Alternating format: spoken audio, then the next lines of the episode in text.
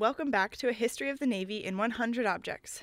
Today we go back in time to World War I, at a time when German U boats were menacing to all shipping that crossed the Atlantic. At that point in the war, U.S. and Allied shipping and transport vessels were incredibly vulnerable to German U boats. Attacks were especially frequent in the danger zone. Troops were even required to wear life jackets when transiting through the zone.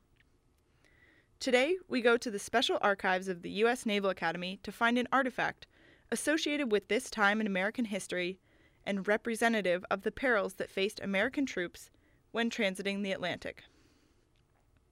We are joined by Dr. Jennifer Bryan, Head of Special Collections and Archives at the U.S. Naval Academy. We're in Special Collections and Archives looking at Roald Amundsen's The South Pole.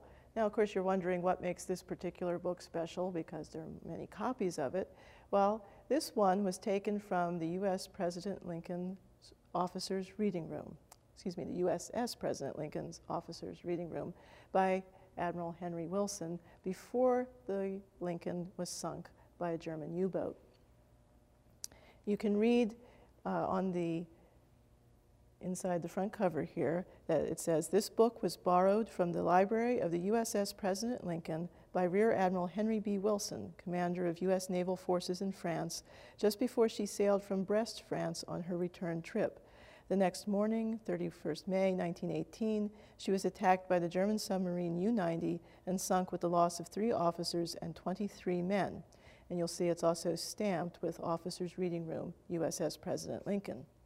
The President Lincoln had actually been a German liner part of the Hamburg American line and had been seized in New York Harbor in 1917 with the entry of the United States into World War I. It was transferred to the Navy for use as a troop transport. She made five voyages from New York to France, transporting approximately 23,000 American troops. She was struck by three torpedoes from the German submarine U-90 and sank in about 20 minutes. Rear Admiral Henry B. Wilson, who had borrowed these books from the President Lincoln's reading room, served as 26th Superintendent of the U.S. Naval Academy from 1921 to 1925. An 1881 graduate of the Academy, Admiral Wilson had served on coast survey expeditions of the Bering Sea and was commended for bravery in the Spanish-American War. He commanded the Atlantic Fleet's patrol forces during World War I, responsible for safely conveying troops and supplies to Europe. He received both the Navy and War Department Distinguished Service Medals for his outstanding service. This book came with Admiral Wilson during his tenure as superintendent and today serves as a reminder of the tragedy that befell the USS President Lincoln at the hands of German U boats during World War I. Thank you for joining us today on a history of the Navy in 100 objects. Stay tuned for more lessons in U.S. Navy history.